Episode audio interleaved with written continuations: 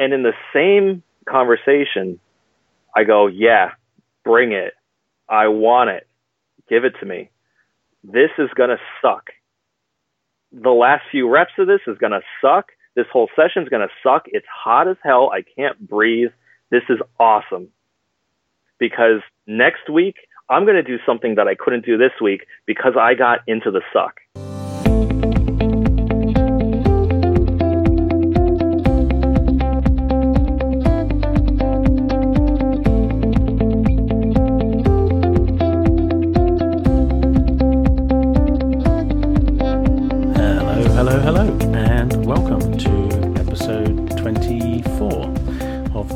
Life podcast, where we peel back the bull crap and brush away any photoshopping to give you an unfiltered look at what it's like to live a coaching life.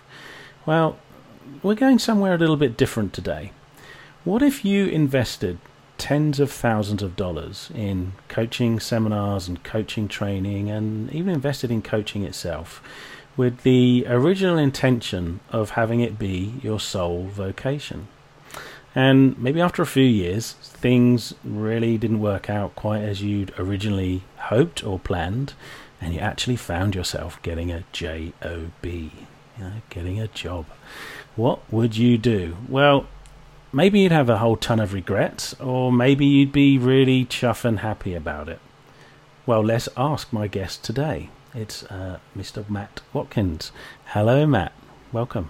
Hey, hey, Phil, how's it going? Uh, very well. I'm very happy to see you. After uh, it's been actually a few years. We were just working that out. I think it's about probably about three years actually since we last spoke.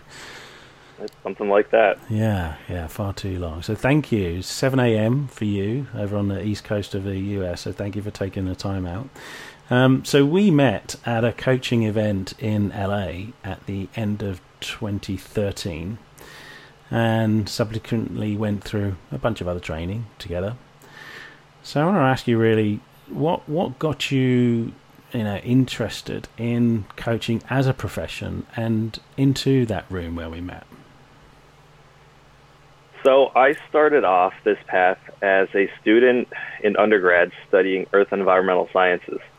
And I found myself in a geology lab looking at rocks and thinking, there is no way in hell I can spend the next 40 years of my life looking at rocks in the middle of a field.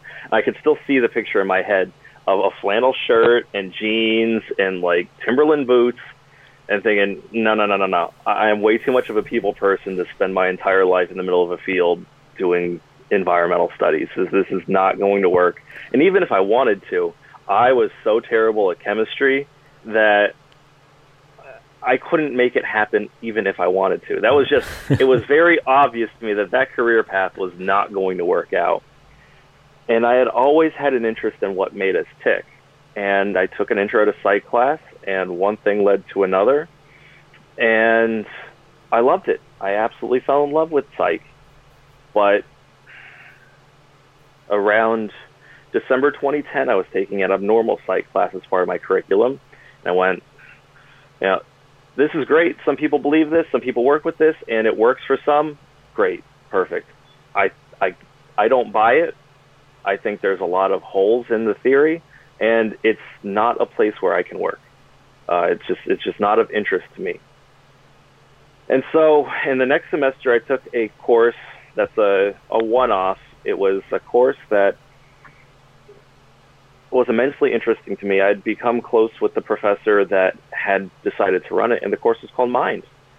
And he said we were going to explore all these different applied positive psychology techniques and how to actually change people's minds. And in that class, I was introduced to um, videos of Tony Robbins. I was introduced to videos of Paul McKenna. And I remember sitting there at, at the desk in that course, absolutely awestruck that this was even something that people were doing or that these were changes that were even possible to be made and thinking that's exactly what I want to do. That's the kind of impact I want to have. That's where my interest in psychology can fit. Not in remediation, but in strength and growth. And so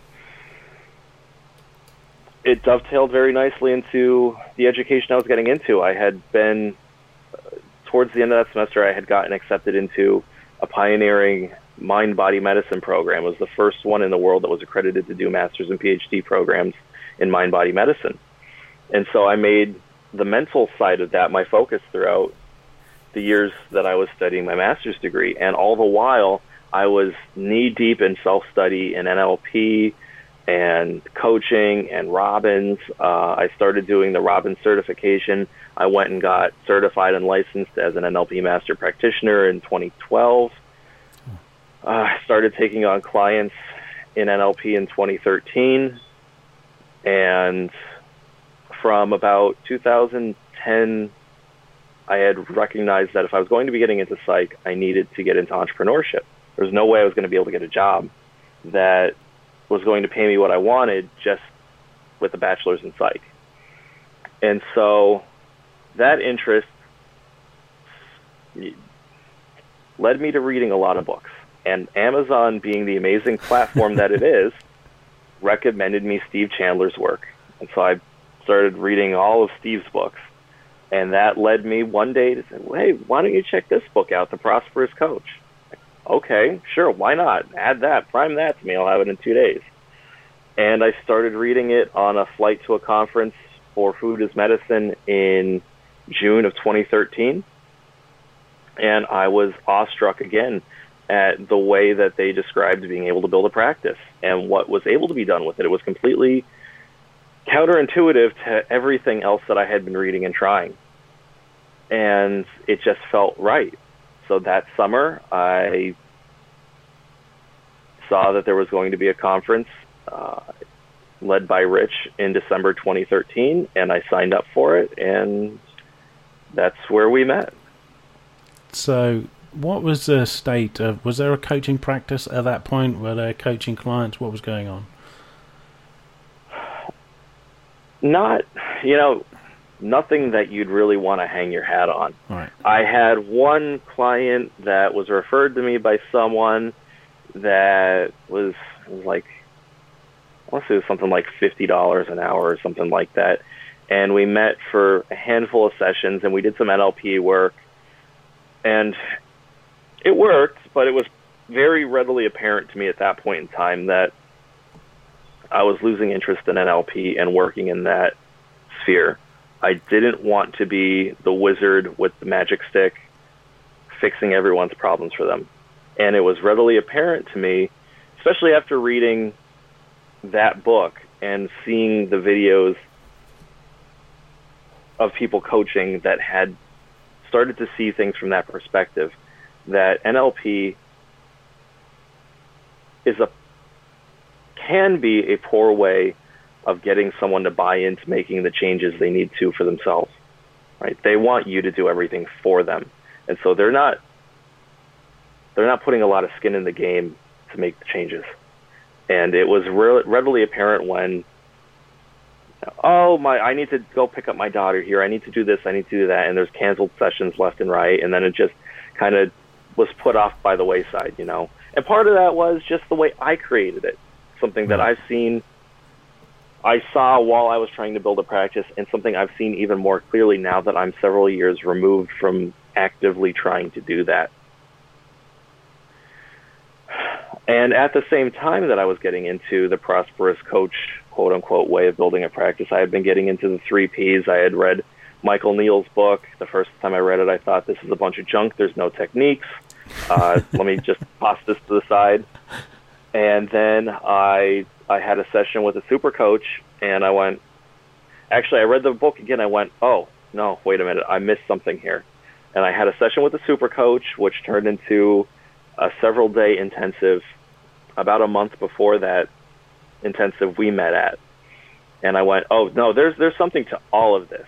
There's something to all of this. There's something to three Ps. There's something to this prosperous coach model because he was friends with Rich and um, he knew how to operate from that perspective of nurturing a client relationship and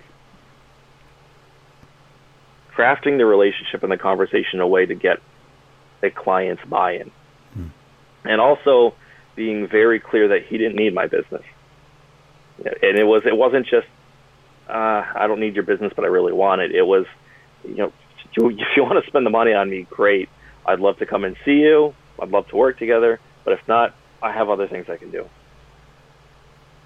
And that's something that's never left me. That's that that impression of when you sit with someone and that's genuine for them is very distinct. Yeah. And it's not just in coaching. That's something I've seen over the last few years. That's not something in coaching. That neediness, whether it's true that your bank account's low or it's just purely psychological that you need a client or, or I want a client or, or where you're coming from, that kills deals. Dead. So what happened next? What happened next, really? Yeah. Um, because we went through, yeah, Steve's uh, ACS together, mm-hmm. and I know you know for a while you worked with a coach as well. After that, I think we'd mentioned it in one of our conversations. So I'm kind of curious. You know, you're really full on. Actually, it's one thing I oh, yeah. admired about you. Really full on in investing down this particular road. So the question yeah. is, what happened, man? I don't do anything that I don't want to do full out, right? Well, once I step my foot into it, I'm into it, right? And uh, so you're right, yeah. I mean, after the intensive, I was in. I booked on uh, Michael Neill's Super Coach Academy 2014. We were in Steve Chandler's ACS. We were the we were in the founding group of that. Um, so it was a very, and I was still working on my master's thesis. So I mean, it was a very busy seven or eight months for me, right? Um, I was traveling probably every other week for that eight months to do something. And so let me just, I just want to just emphasize that point. You're doing, you're doing Steve Chandler's ACS, you're doing yep. Michael Neill Super Coach Academy, and you're yep. finishing your masters and doing some traveling all at the same time. Yeah. yeah. Okay. Yeah. and working on building a practice. And working on building a practice. Yeah. Okay. Yeah. and maintaining a long distance relationship. Yeah. uh, you learn pretty quickly you can't fight battles on all fronts. no matter your good intentions or not, um, there is something to be said about focus, I think. Anyway, yeah. Here's the thing, Phil. I I would not take back what I did for anything because of the changes it made for me. But I wanted it all to be easy. And more than I wanted it to be easy, I wanted it to feel pleasant 100% of the time. That was the goal. I didn't want to feel any discomfort. If there was a place where I felt discomfort, I wanted to find a way around it. I wanted to find a way to twist my thinking or, or, or to see my perspective in a way that it was just, it was like taking a warm bath. 100% of the time without any discomfort initially, period. If I couldn't hit that, I wasn't going to do it because theoretically, that's how it should work, right? And so I spent so much time reading and reading and reading and being coached and doing this and doing that and everything except the uncomfortable stuff. And the last three years of removing myself from it by getting a job, eh, by necessity getting a job, but by getting a job, has been like detoxing. And the more the deeper I've gotten into my current path with the job I'm in, and the deeper I've gotten into other things I've been doing, uh, powerlifting and, and exercise and, and other study, the more I've seen that yeah, discomfort kind of is the point. Hmm. And what I was trying to do was asinine. and it didn't exactly get me the results I would have liked. Yeah. So I'm wondering, what, when was when was it becoming a, apparent to you that there was a, a decision perhaps to be made here that um, you know th- this isn't working out um, in the way I'd I'd originally hoped. Um, I need to start looking at getting at getting a job. What what, what was that like?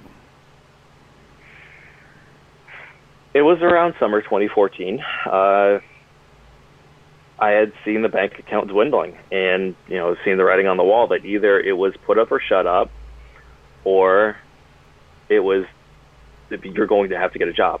There's no doubt about it. But the thing is, I had always been able to find a way. Hmm. You know, some something had always happened. You know, I, I there there had always been some kind of marker on the road that said, okay, no, you know what, things are working out, or, or something fell from the sky, and it was like, okay, great, you know, put another quarter in the machine and play again. Great. Except it, it started getting more and more desperate. And then it happened and it was okay, the, the runway ran out. And it was it was not fun to say the least. It was it was hell. Um, it was a mess. I'm thankful for the I can't say enough for the people that I'm so close to in my life that helped me get through that time. Um, it was okay. Uh, it was how I'd have to imagine it was like for an addict hitting rock bottom. Mm. And I remember getting the job and finally getting the job that I got, and I got into cell phone sales. And I remember sitting there the first few days especially, but it was it was the first few weeks, and thinking about the places I'd been, who I had been in community with, who I'd called my peers, the experiences I had just been having months before, and now I found myself sitting in this little tiny store behind a desk where I had started when I was working for Best Buy four years before, and I told myself I was never going to do it again. And there I was doing it again, and it felt like I was in prison. It truly felt like I got thrown in the slammer. And still, there was a nugget in the back of my head thinking, you know what, this might be this might be the best thing that could be happening to me right now. I might have been putting the cart before the horse with everything I've been trying to be trying to do. And this might be the best thing to happen.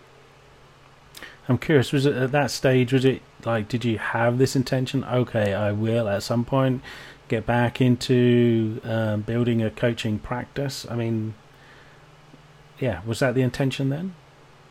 Man, I was like a punch drunk boxer trying to get back off the mat and still keep the fight going. Okay. At least for the first probably four to six months, it was just it's like you watch a fight and you see a guy get hit with a great haymaker. They have heart, they get up, but you could see their legs aren't underneath them. Hmm. And that was probably the first four to six months of employment for me. Just flailing and trying to get back out of that and back into where I was. And it was probably it's probably around January, February, March ish 2015 that I finally accepted the reality of the situation and like I said, almost felt like I started detoxing. So I went, whoa. How I've been going about this for the last few years was insanity was not going to work. I was coming from a place of pure me, me, me, me, me. And then I started to see it all around me in the community and went, oh boy, um, I'm not the only one that's here, even if they're, even if other people aren't showing it publicly. I know I'm not the only one.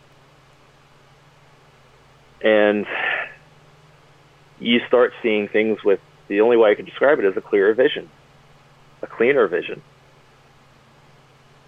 And then I started thinking about what I had learned from Steve I started thinking back to all those, uh, uh reading back through the ACS notes and thinking, oh man, I didn't pay any attention to this, or I wrote this off, or I didn't do this, or I didn't think about this, and I, I missed a lot of the point of that whole program mm. because of what I wanted to get. And it's almost like you know, you said you you uh, during that time that that that during all that training, trying to avoid discomfort.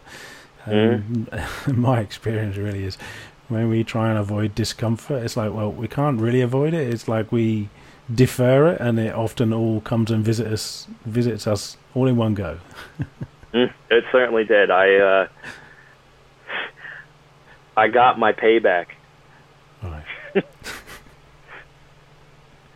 you could that that's a hundred percent for sure. I got my payback. Okay, so what's what's going on for you now then, Matt? What what what's going on now?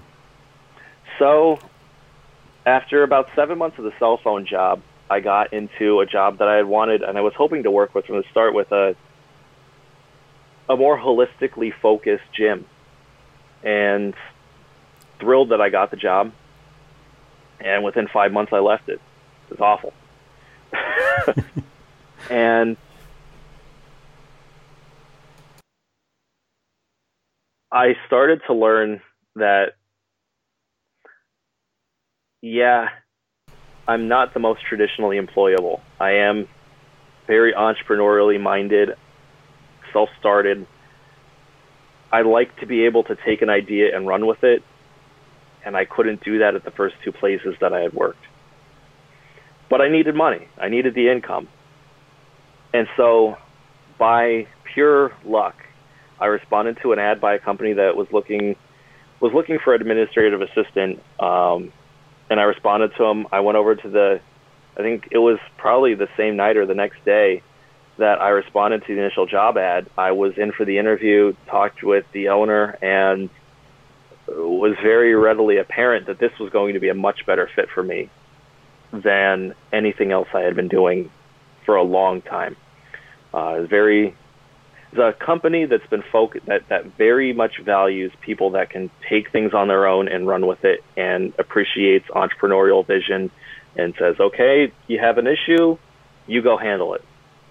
And I've been there for almost two years now, and I love it. I absolutely love it. Um, I'm building a business, and I might not it, it might not be called coaching, and my title is not coach; it's chief strategy officer. But in that, seventy percent of my day or my time is employing the same skills that I learned throughout my time learning how to be a coach. Yeah, I'm wondering what in particular might might come to mind out of that. So I just, before you said that, I was wondering, yeah, what have you, what out of all of that training you've done are you using? Well,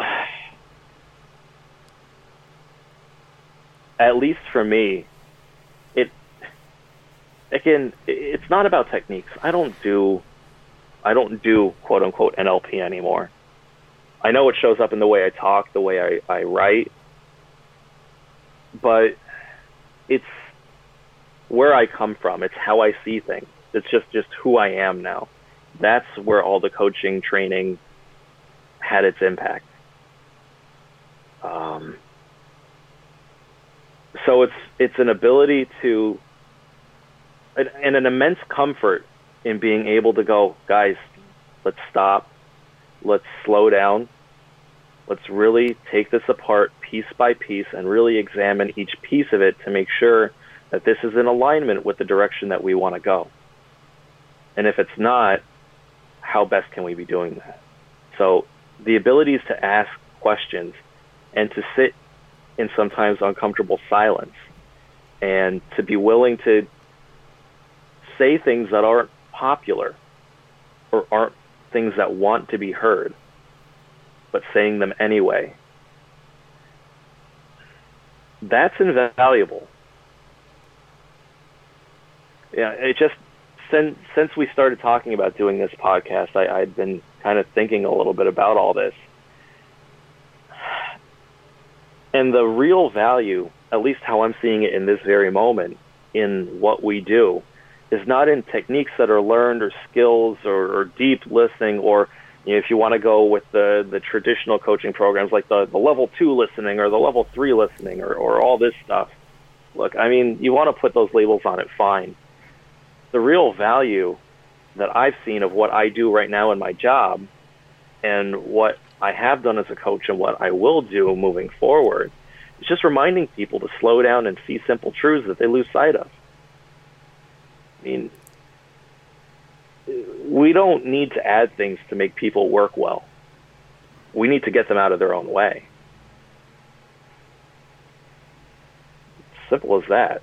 And usually it's just it's going getting them to slow down enough to see the simple truths that are always there anyway in action.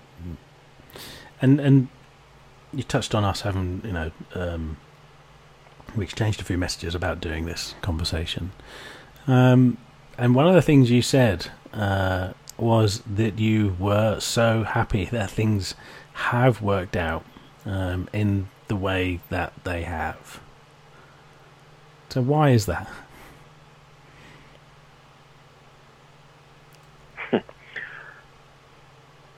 Life has a way of teaching you the lessons you want you need to learn. And I, I was just talking with my fiance, my soon-to-be wife, about this the other day that life has a way of pinging back and forth with you. It's not like you're ending up at some destination that's written somewhere, and it's not like you're completely in control either. But I think if you have an intention, there's a pinging back and forth that happens if you keep if, if that's kind of what you keep focused on, right? And so I know I still want to be in private practice. I still want to be taking on clients. I know the impact that I want to have, and I know that I want to be working in small business. Uh, I can tell you right now that when I started, it was Paul McKenna and Tony Robbins as a big, like the big aspirational figures for me. Right now, Marcus Lemonis and Jon Taffer are huge inspirations for me. And seeing the impact they have on small businesses is just awe-inspiring, and they're not even traditionally skilled. And I love, I love. That's what I found is that okay, look, I needed to learn how to sell. I needed to learn how to comfort, get comfortable selling. I needed to learn how to follow up with people. I needed to learn how to prospect. Getting these jobs, being forced into these jobs, has put a salve on the places that I was bleeding from in the first go around. It's it's helped me get through the initial discomfort of everything that I didn't want to get this you know uncomfortable with. I've been there and done that at this point. Um, to the point where was it two months ago, three months ago, I was meeting and having sales conversations with one of the largest retailers in the on the planet. No nerves, nothing. Sat down, met with the buyers, had a conversation, no big deal. Three years ago, I couldn't even send an email to someone who was remotely interested in coaching without going over it 10,000 times. Mm. I was needy and I wanted the money look, I, I, I've written a blog post about it. It's probably the last one I posted as of this this date. It was all about me, Phil. Yeah. It wasn't about my clients. I and I and I write in that. Look, it's it's shitty to feel that way and to have to admit that. I don't like that. That's where I was coming from. But the allure of six figure clients and Easy Street. Oh man, I could be making six figures with like four clients. And it's just a matter of asking for it. Well, hell, that sounds good to me. Let me try that. And it was all about me. Who could I get that from? Who's going to give it to me? And it was not at all about the impact that I could have or what I could do for them. What, where are they struggling in their life? What aren't they seeing? What are they leaving on the table? And how can I be a conduit to help them get out of that, get out of their own way? Mm. And when I saw that that's what had been going on, I broke down in tears. I was shaking. It it it, it felt trashy. And you know, it still does. Yeah.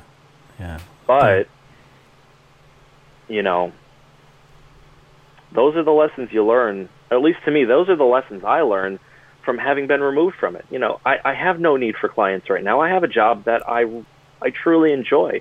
It's the first job that I can think of that I've actually not woken up every morning and went, oh, shit, I have work. I'm going to work every day and having an impact. And I'm learning something in the process. It's great.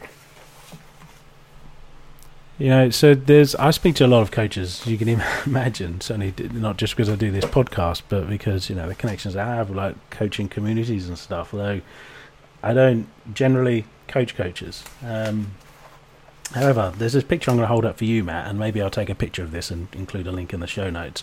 But anyway, it's a very basic graph, okay?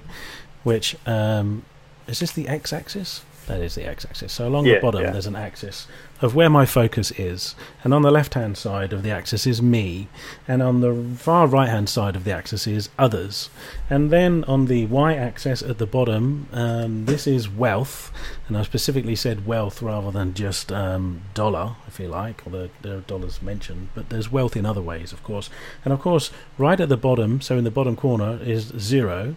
And then at the top, yeah, lots of dollar. And I, have noticed that when my focus is to the left here on me, uh, the dollar is generally at zero. And the kind of conversations and language I hear are, you know, who am I? Who do I need to be? What should I do? And we're generally talking about classrooms and training and I, I, I, I, me. Whereas at the other end of the scale, where my focus moves up the up to the right hand side, and my focus and indeed my curiosity is on others, um, yeah, the wealth just tends to just, as a byproduct of that, naturally rise. Um, with you know what I've called the three C's: connection, curiosity, and conversations. Now, we hear this. We do hear this. What do you think? I mean, is what? How could um, coaching? What could coaching trainers? What? What? I guess how would you like to see the profession change so that people really got that perhaps much earlier? Or, or, or maybe it is just a natural thing that occurs within us that we we generally have this natural self obsession.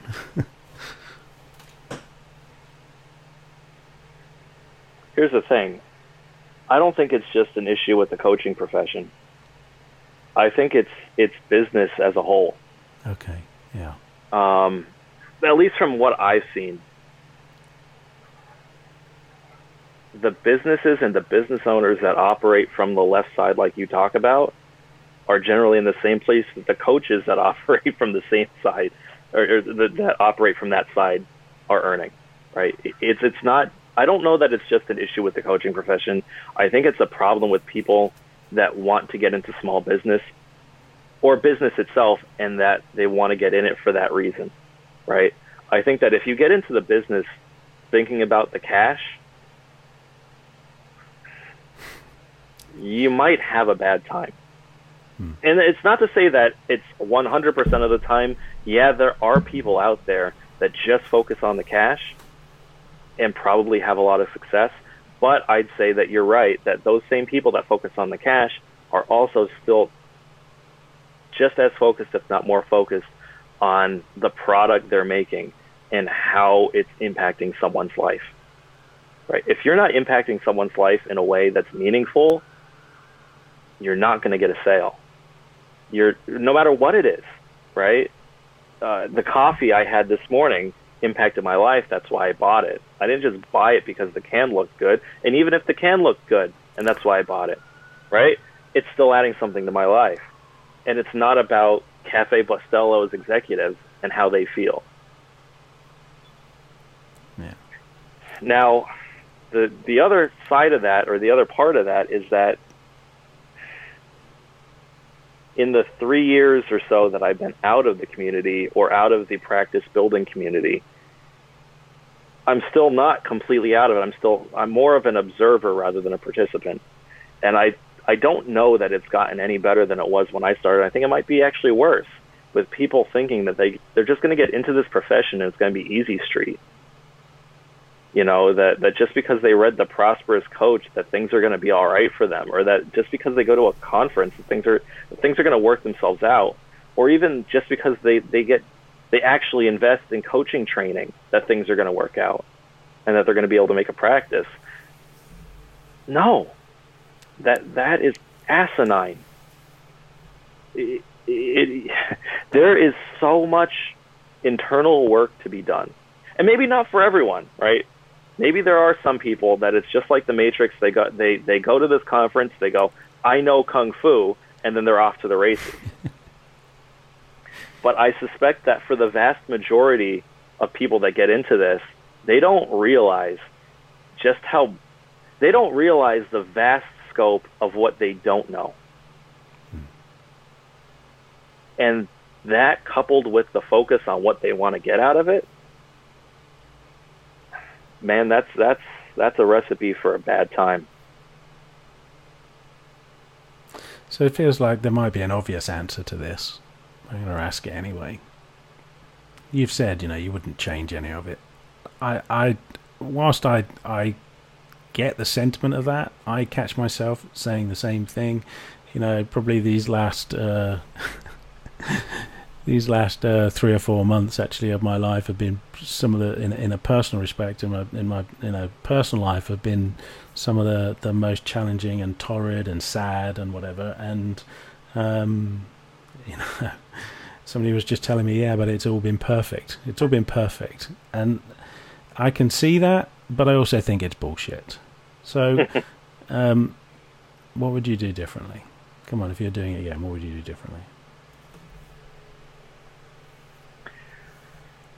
So in an ideal world where I'm taking a time machine or I'm transferring the experiences that I had now into 2014, Matt, what would I do differently? Hmm. Embrace the suck. Uh. Um, Jocko Willink has been a huge, a huge inspiration to me recently. Um, retired Navy SEAL commander has a private practice called Echelon Front. Um, his motto is discipline equals freedom. And since I exited the community, I also got into Stoicism. Right, the obstacle is the way. Ryan Holiday, amazing book, and that has hit the core of me. I mean, that that's where I operate from now, right? And so Jocko talks about it all the time. You know, the SEAL saying, "Embrace the suck." if you're not in the suck, you're probably not where you need to be. At least if you want to grow. Right. Uh, that's I got into powerlifting 16 months ago. I'm putting up numbers that I never thought possible. But every time I go to work out, I think I want to be sitting down on my couch, my feet up, and a cold beer in hand. I don't want to be eating protein slop. I don't I and drinking water and tea. I want a burger, I want beer, and I don't want this heavy weight in my life. And in the same conversation, I go, yeah, bring it. I want it. Give it to me. This is going to suck. The last few reps of this is going to suck. This whole session is going to suck. It's hot as hell. I can't breathe. This is awesome. Hmm. Because next week, I'm going to do something that I couldn't do this week because I got into the suck. Love it. Love it. And and and a few years ago, that was not it. It would have been how the hell can I NLP myself or 3P myself so that the suck doesn't exist? And if the suck existed, no, no, no, no. We gotta let's let's go to the drawing board. Absolutely love it. Absolutely love it. So, um, what's perhaps been the most wonderful thing about all of that training and being in those communities and all of that coaching experiences of the coaching profession?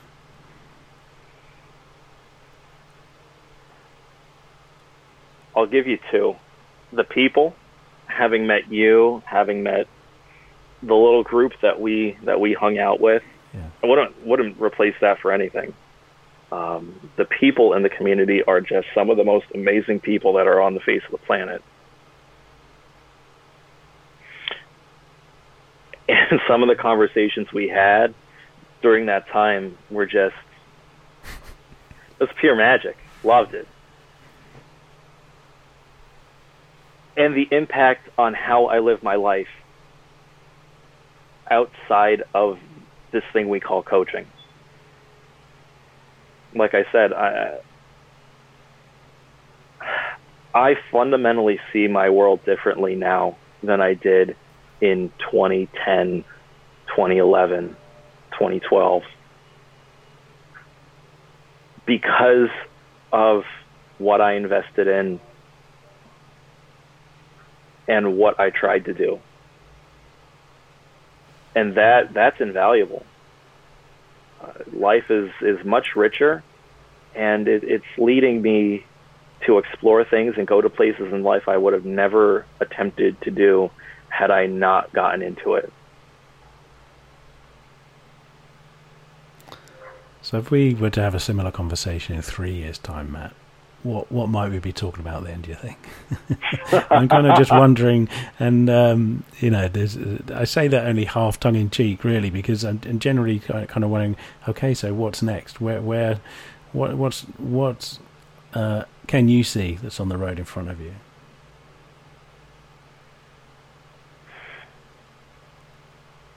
It's a good question. Uh, It's a very good question because I remember being asked that question three years ago and thinking about where the path was heading compared to where it headed. Yeah, I would take those skills back, and that's what I would apply had I been able to three years ago. But I do. I wouldn't change that path for anything. I really wouldn't. I mean, this has been it's been a wild magic carpet ride and yeah the results haven't been what part of me would have wanted but that's kind of life right um, i wouldn't i wouldn't be getting married in two weeks had my initial plans for my dating life worked out or what i had wanted initially worked out and I wouldn't have had the experiences or gotten to work with the the amazing people that I work have worked with and are working with right now had it gone sideways compared to where I wanted it to go. So prefacing it with all that, the ideal three years from now, man, I'd love to see the company that I'm working with grow and and be a player in the industry. Um, I, I, I love it, and we do some really weird and interesting things, and it's it's a lot of fun. And I'd love to be a part of seeing that grow into a, a, a real player in the industry, and be a part of that. And professionally, I'd still also love to, even if it's small, and when it happens, it happens. Uh, it's not a huge thing for me at the moment. I'd love to be working with business owners or business leaders and helping them get out of their own way because there's a beauty to the creativity of business that I've seen. Like I said, you don't you don't get to be successful in business if you're not having a some kind of meaningful impact on someone's life. And I think there's a lot of people out there in business that genuinely want to do good and want to bring really interesting things out into the world, solve a lot of interesting problems, but they're not doing it particularly well or as well as they can be because they're they're in their own way.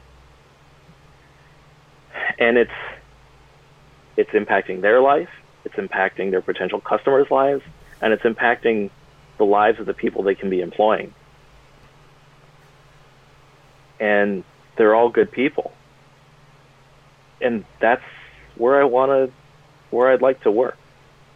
That's where I'd like to spend the bulk of my time that I'm going to allot to this. How it plays out,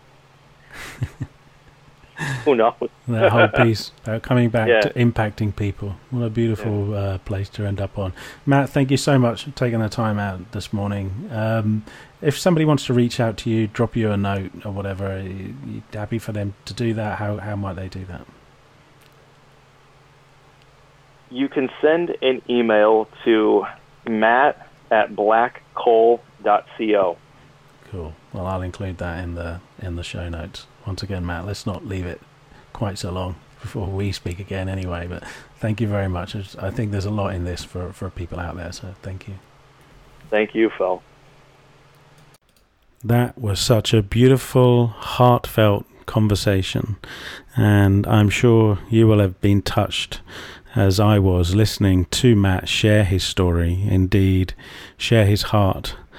I'm really not going to try and attempt to summarize and pick out any particular points out of that conversation any further. Um, I think it's definitely one that's worth listening to again.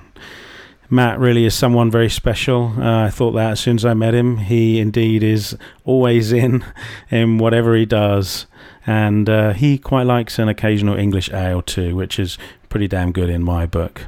Okay, so thank you once again for listening to the Coaching Life podcast. Until next time, embrace the suck. As Matt said, I wish you much love and joy.